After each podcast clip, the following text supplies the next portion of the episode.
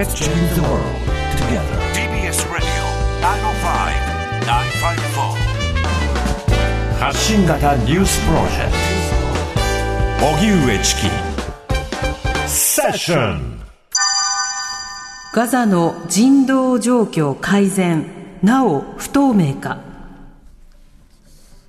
イスラエル軍とイスラム組織ハマスとの大規模な戦闘が始まって間もなく2週間。民間人を含む双方の死者は合わせて5000人を超えています。エジプト政府系メディアによりますと、パレスチナ自治区ガザとエジプトの境界にあるラファ検問所が20日に再開されるということです。イスラエルメディアも20代から30代のトラックがガザに支援物資を運ぶ見通しだと伝えていて、準備が進んでいるとみられます。一方、イスラエルはガザへの地上作戦を早期に開始する態度を変えておらず、ガラント国防相は19日、ガザ近くに駐留する部隊を訪問し、今、ガザを遠くから見ている人も中から見ることになるだろうと語り、地上戦が近いとの見方を示しました。臨時国会が召集、経済対策で論戦へ。第2次岸田再改造内閣が発足してから初めてとなる臨時国会が今日召集されました。臨時国会の会期は12月13日までの55日間で、政府が近く取りまとめる新たな経済対策や、旧統一教会の問題への対応などが焦点となる見通しです。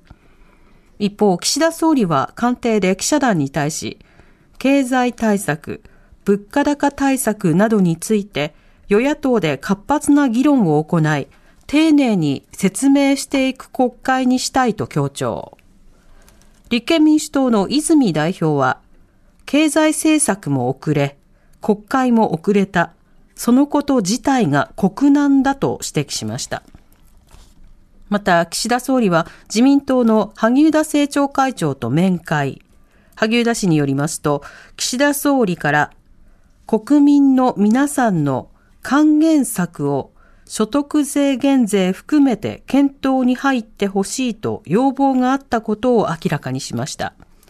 自民党は所得税減税について週明けに議論を本格化させますが、慎重意見も根強く難航が予想されます。歌舞伎俳優の市川猿之助被告、起訴内容認める。自宅で両親の自殺を手助けした罪に問われた歌舞伎俳優の市川猿之助、本名木下隆彦被告は、今日行われた初公判で起訴内容を認め、検察側は懲役3年を求刑しました。被告人質問で弁護人から両親が一緒に行くと言ったのはなぜだと思いますかと問われると、猿之助被告は、僕だけが頼りだったと思います。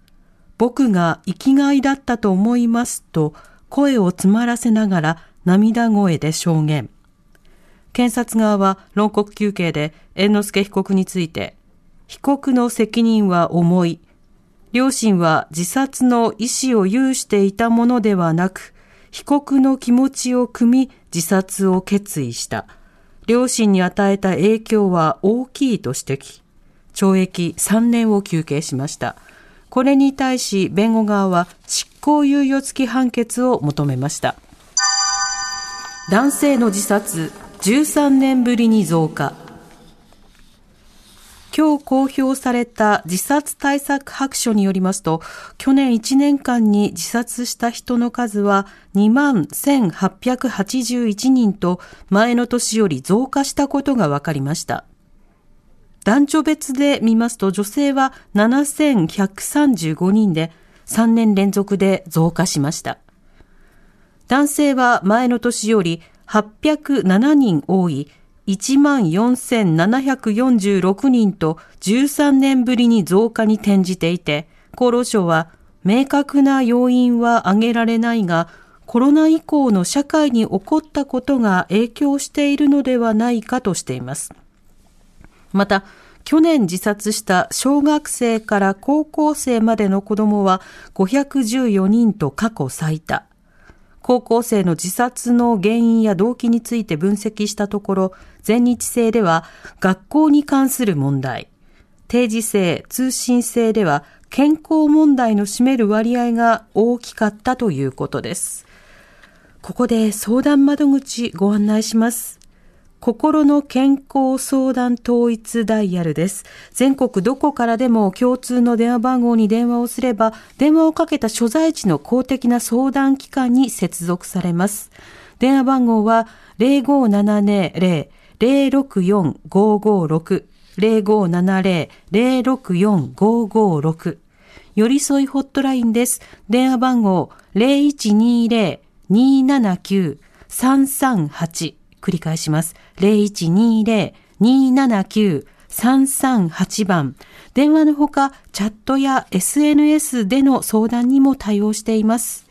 おしまいにチャイルドラインです。基本的に18歳までの方への窓口になります。番号申し上げます。0120-99-7777 0120-99-7777毎日午後4時から午後9時までの対応になります。TBS ラジオ TBS ラジオ荻上チキ荻上チキセッションボンジュール三輪明宏です。ポッドキャスト番組。三輪明宏のバラ色の人生。配信は毎週日曜日と水曜日です。忘れないでね忘れないでね、でんでん。